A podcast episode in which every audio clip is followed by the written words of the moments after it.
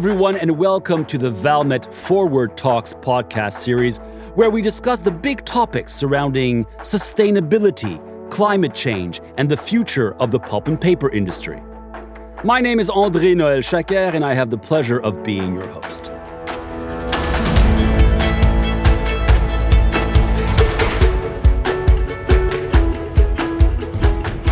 The topic of this episode is how to move the pulp and paper industry toward carbon neutrality.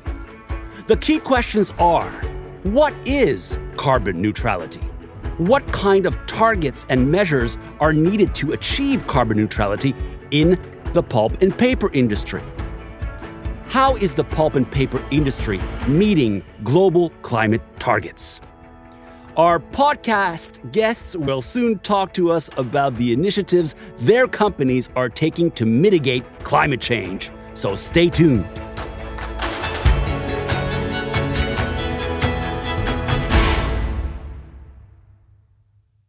Welcome to this first episode of Forward Talks from Valmet, the company that converts renewable resources into sustainable results.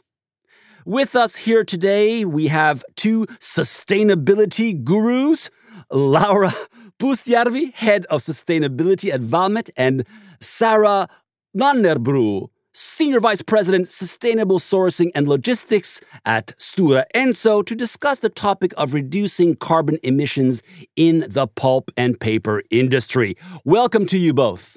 Thank you. Thank you. I'd like to start by asking you both a personal question, if I may. What do you do in your everyday life, in your personal life, to fight climate change? Sara. Well, I do the small things that we can all do, uh, like turning off the lights when I leave a room or when I enter the room if my kids have not let it out when they left. um, I try to eat less meat. And what is to me also very important and, and also being in in pulp and board business is that I recycle my waste. We also have the target to be 100% circular and therefore also very important. So this is the small things that I do, and it's maybe a small contribution, but if we all do it, uh, and we can all do mm. it, we help out to to save the planet. Makes a big difference. Thank you very much. What about you, Laura? Well, I'm a big fan of impacts. And what that means is that in my personal life and at work, I'm always trying to drive change in those areas that have the biggest impacts. And in my personal life, the emissions rise from housing, commuting, or my business travel, the food I eat, and the consumables I buy. So my housing emissions are rather low, as I live in an apartment house and buy CO2 free electricity. But my commuting and business travel emissions are too high, as I need to travel in my work, but I also should change my hybrid into public transportation and reducing business travel once the world opens up again after COVID. As our podcast topic suggests, today we'll discuss CO2 emission reductions to mitigate climate change with a focus on the pulp and paper industry. The term carbon neutrality is often used in the climate discussion. But what does carbon neutrality really mean? And since we have two experts here, I'd love to ask you what does it really mean? Does it mean that we're producing no carbon at all? Or what does it mean? Well, to, to put it in simple words, uh, carbon neutral is when you don't add any fossil CO2 emissions to the atmosphere when you're producing a product or performing a, an activity. And this is, of course, very important. And also, I want to mention that in Stora Enso, we strive even further. We strive to be carbon net positive. Laura, tell us from your perspective, what does it mean for you and for your company? Well, Sara described it actually very well. So, carbon neutrality means that there is a balance between emitted and absorbed carbon. And achieving zero carbon dioxide emissions is possible by eliminating or offsetting carbon dioxide emissions. You both represent the pulp and paper industry, uh, Valmet as a technology provider and Stora Enso as a pulp and board producer. Uh, looking at the industry overall, where do you see that the most carbon emissions are coming from? So, if we look the emissions of the whole world, pulp and paper industry is responsible for 0.6 percent of the emissions based on World Resource Institute and Climate Watch. And when looking at this, it is clear that a range of sectors and processes do contribute to the global emissions, and it means that there is no single or simple solutions to tackle climate change. And for Valmet, we really look at from the value chain emissions perspective, where we see that our supply chain represents 4% of the entire value chain emissions, our own operations only 1%. Mm. So the rest is emitting during the use phase of our technologies, which is then even more than 95% of the entire value chain. So, this really means that we need to especially focus on the research and development activities within the company to really try to make the net emissions in a year much smaller than they are now. And that uh, 95% is what companies like Stora Enso does. Exactly. So I'll, I'll ask you, uh, Sara, from your perspective, uh, within this 95% of the industry that comes from the operations of, of pulp and paper uh, production and pulp and board uh, production, where do you see that the, if I can ask, most of the emissions come from, from your perspective? Hmm. So in Stora Enso, uh, we also see that this scope three is where we have the biggest emissions. Not as high as 95% as of Valmet, but we have 71% that comes from our scope three. And in scope three, that's uh, where we see the value chain. And here, the biggest categories are our sourcing of raw materials. We have the upstream energy, and then of course the transportation both upstream and, and downstream. Mm. and also for us the uh, processing of, of sold goods is also approximately like a bit more than 40% of our scope 3 emissions. So in stora enso the main part of the emissions is from the value chain as well. Now at the recent climate conference in glasgow uh, united nations chief antonio guterres stated that current climate action would not be enough to reach the 1.5 degrees by 2050. Well, what about the pulp and paper industry? Are you on course to meet the original targets or not? Perhaps we can start with Sara. Well, I can only speak for us in Stora Enso, and our old science based targets that were approved in 2017 they were aligned with the Paris Agreement to stay below the two degrees. And we were actually the first company in our sector to get an approval of a science based target.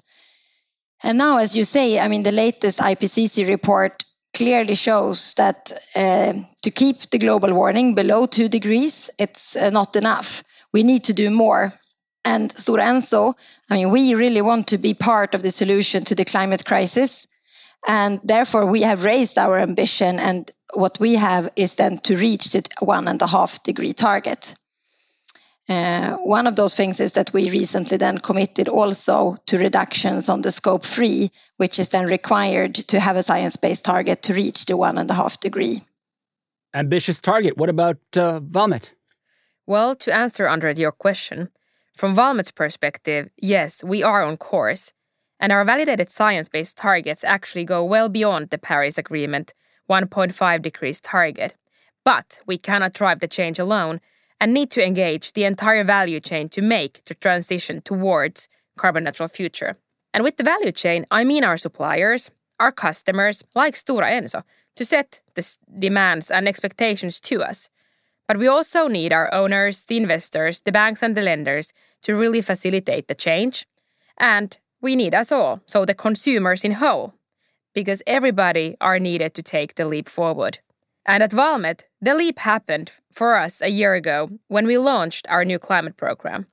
And I want to highlight here that Valmet has 220 years of history, and environmentally efficient technology has been part of our DNA since early on, as the use of energy, water, and raw materials are impacting the cost structure of our customers. So, even though the efficiencies have been there in the focus for a long time, we wanted to go further and therefore, we created and launched this new climate program that sets very ambitious CO2 emission reduction targets, not only for our own operations, but also for the supply chain and for our technology use at our customers. So, really covering the entire value chain and the main emission sources. Hmm. Looking into the future, into the near future, let's say the next decade, where do you see the biggest potential and the biggest challenges in cutting carbon emissions in the pulp and paper industry as a whole? From Valmet's perspective, the biggest potential is in the technology that enables fully carbon neutral pulp and paper production processes for the entire pulp and paper industry in the world. This means that no fossil energy is needed anymore, and this is really transforming the industry. And then to the other side of the coin, where I would like to highlight two challenges that we see in the horizon.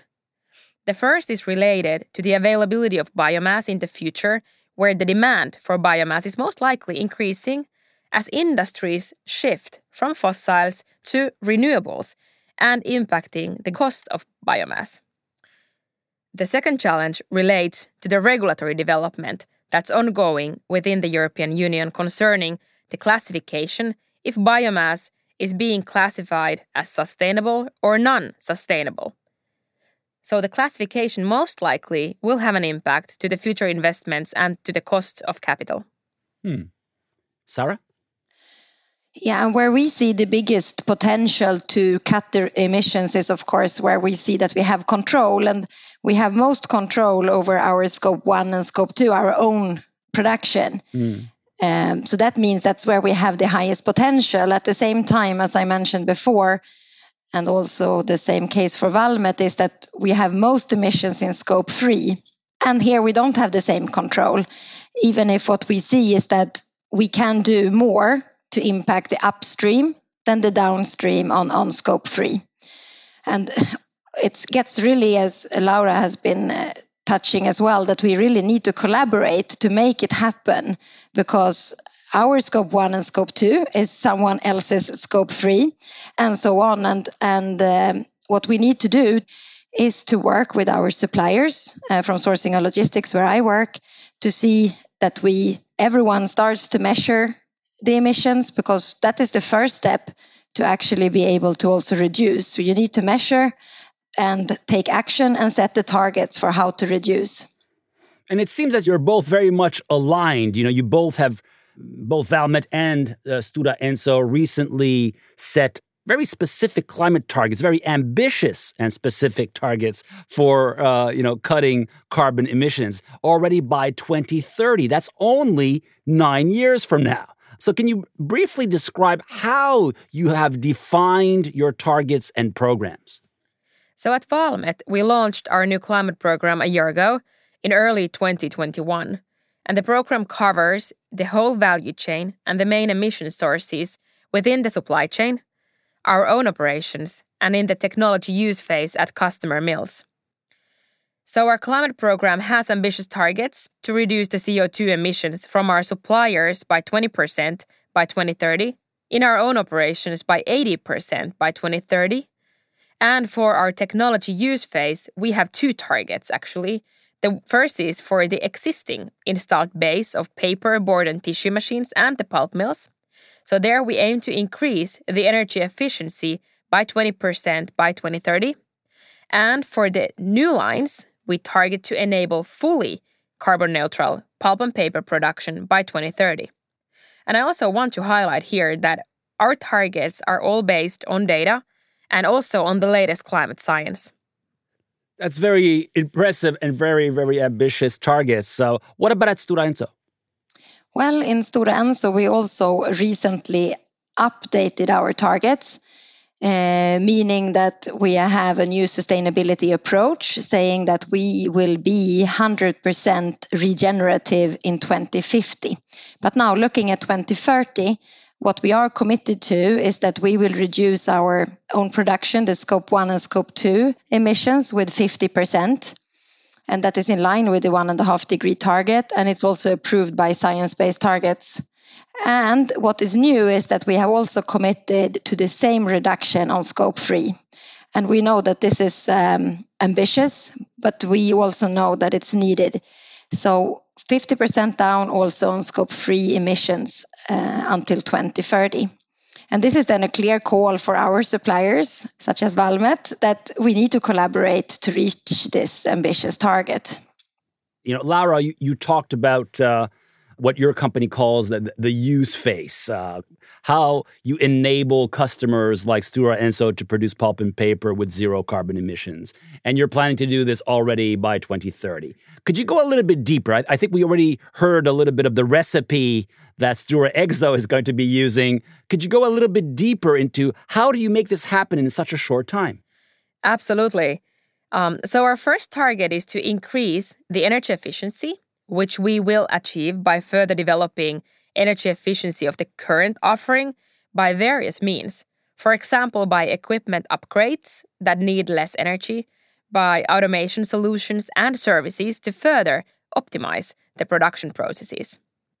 Our second target aims to enable fully carbon neutral pulp and paper production by 2030, and we will achieve that by developing new technologies to eliminate the need for fossil energy sources through biomass or electrifications, but we will also investigate other solutions for customers that do not have the full energy portfolio available, such as the use of carbon capture and storage and green hydrogen options.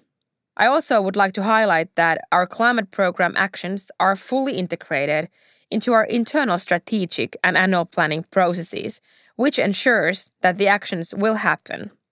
Sara, I'd like to speak to this very inspiring goal. You talked about it earlier, this uh, this long-term target of your company to offer 100% regenerative products and solutions by 2050. I love this word, regenerative. It's going even further. So, what does regenerative mean here? And what is the impact from the climate change mitigation point of view? Will your operations be totally carbon neutral by 2050?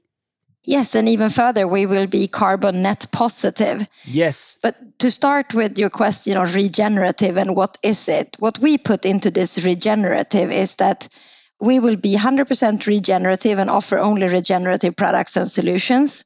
And this means that all our products and solutions will be circular. That's one thing. And it will also be biodiversity net positive and also carbon net positive. And then carbon net positive, what is that? It means actually that they take out our solutions and products in 2050 will take out more carbon than we have emitted during the production process. Wow. And this is, of course, also possible from our raw material, the trees and the fiber. I mean, here they are carbon neutral to start with, which is, of course, something that is um, needed now when we need to go from the fossil based materials to um, renewable materials.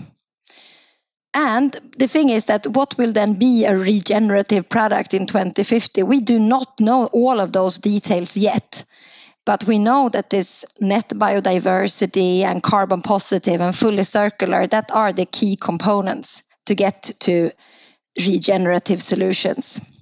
And we have some products already today uh, that I can mention that, I mean, is taking and showing the way to 2050. One is, for example, cross laminated timber, the CLT, that we can use when we build uh, houses and so on. And not only does it replace the fossil based materials with a renewable material, it also actually helps the ones living in the building to feel better, to improve the well being. And this is for us kind of an example of then regenerative solutions.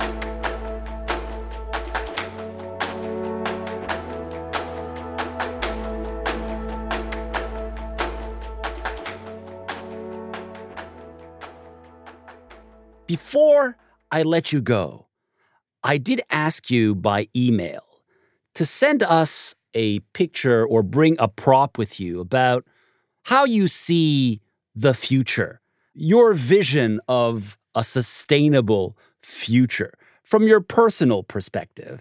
Let's start with you, Sara. Describe, just don't explain it yet, just describe the picture that you sent us. Well, I, I brought a picture. I sent a picture of a forest.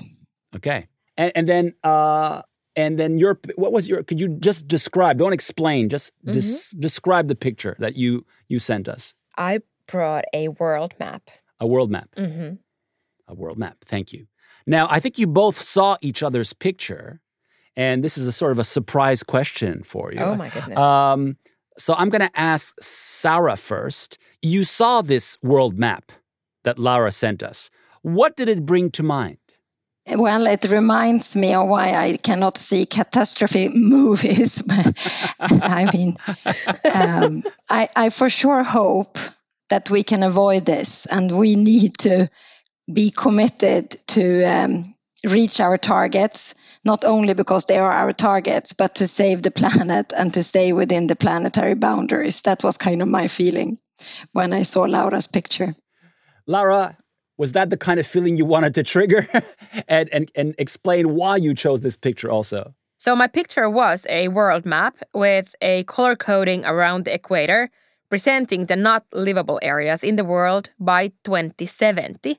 If we are continuing with the current road forward and not reducing the fossil emissions. So, I think that if we as a humankind are not able to change the way we live, produce, or move around, the world will be a whole different place in 50 years, where people cannot live in a big part of the world. So we truly need to go to this alternative road and reduce our fossil emissions.